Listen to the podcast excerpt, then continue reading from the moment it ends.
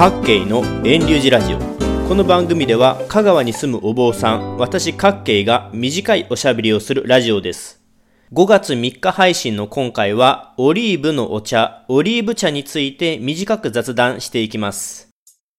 毎年5月2日あるいは5月1日は88夜ですね。春が始まる立春から88日目にあたる日でこの時に摘み取った新茶、一番茶は香りが良く、味も良いとされます。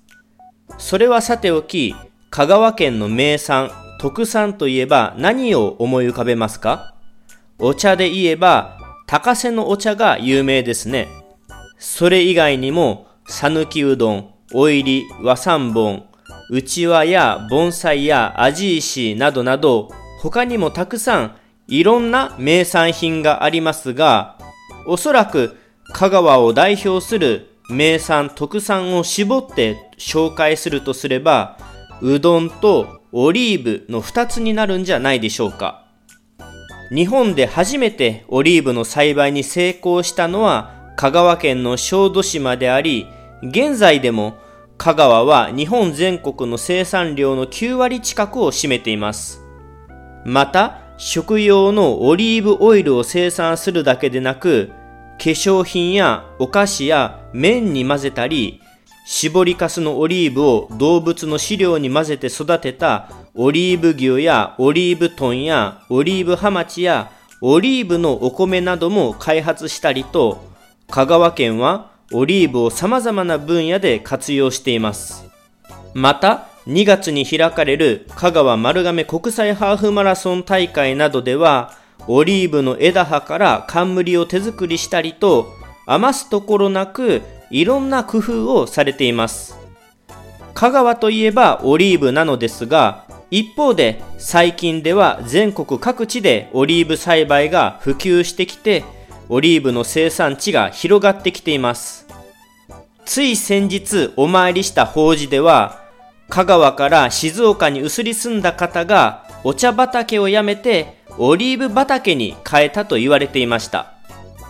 本人は趣味でオリーブを育てているとのことですが、200本もオリーブを植えられて、6、7年目に入り、だいぶ収穫量も増えてきたようです。とっても熱心な方で、小豆島からわざわざオリーブのコンサルタントを静岡に招いたり、今回の法事でも、小豆島のオリーブ公園に行って、オリーブの絞り機械などを見学するとのことです。それで、その静岡でオリーブを作るようになった方が、法事のお供え物に自分のところで手作りしたオリーブ茶、オリーブのお茶をお供えされていました。オリーブどころの香川県に住みながら、オリーブ茶というのを飲んだことがない私でしたので、そのお供え物のオリーブ茶がとっても気になりました。ちなみに他のお周りの人も皆さん香川の人でしたが、オリーブ茶というのを知らなかったそうです。オリーブ茶を作った本人はめちゃくちゃ簡単に作れて大量になんぼでも作れるよ。そんなに珍しいんですか？と驚いていたようですが、それを聞くと、さすがお茶どころの静岡だなぁと思いました。それで、法事の途中でオリーブ茶を飲まさせていただいたんですが、緑茶と遜色なく、癖なく、とっても美味しいお茶でした。色味は緑茶とほとんど変わらず、透き通った緑色で、茶碗の底に茶葉が緑茶と比べて気持ち多く溜まる感じでした。味わいも甘すぎず、ほんの少しの苦味を感じるくらいで、お茶菓子にも問題なく合いました。別にオリーブのお茶だからといって油が浮いているわけでもなく、オリーブを感じる匂いや癖というのもなかったので、オリーブ茶と言われなければすんなりと飲むことができる味わい深いすっきりしたお茶でした。香川県の人もオリーブ茶を当たり前のように知っているわけでもなく、積極的に飲んでいるわけではないと思うので、これはお茶どころの静岡のブランドにできるんじゃないのかなと私は思ったところです。簡単に大量に作れるみたいですしね。お周りの方たちとオリーブ茶の話題で盛り上がったんですが、静岡のオリーブ茶は香川でもきっと売れるだろうな。でも、美味しいお茶の入れ方を袋に書いてくれないと、なんや、オリーブ茶って美味しくないなって思われるかもしれないし、最近だからオリーブ茶の効能、効果も書いとかないとわざわざ買ってくれないかもとか、そんな話が出てきました。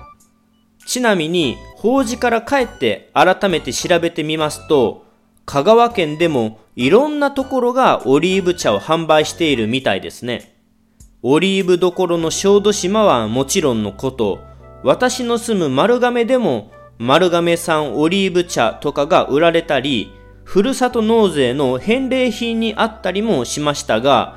地元の人が知らない、飲まないオリーブ茶ですので、静岡のオリーブ茶も十分勝てるチャンスがあると思います。それで、その静岡の人がオリーブ茶を作ったのは、冬にかけてのオリーブの枝葉を剪定する時期で、落とした枝葉からオリーブの葉を摘み取って、洗って乾燥しているなどしてオリーブの茶葉を作ったのことです。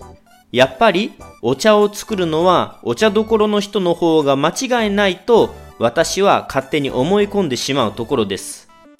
ところがですね、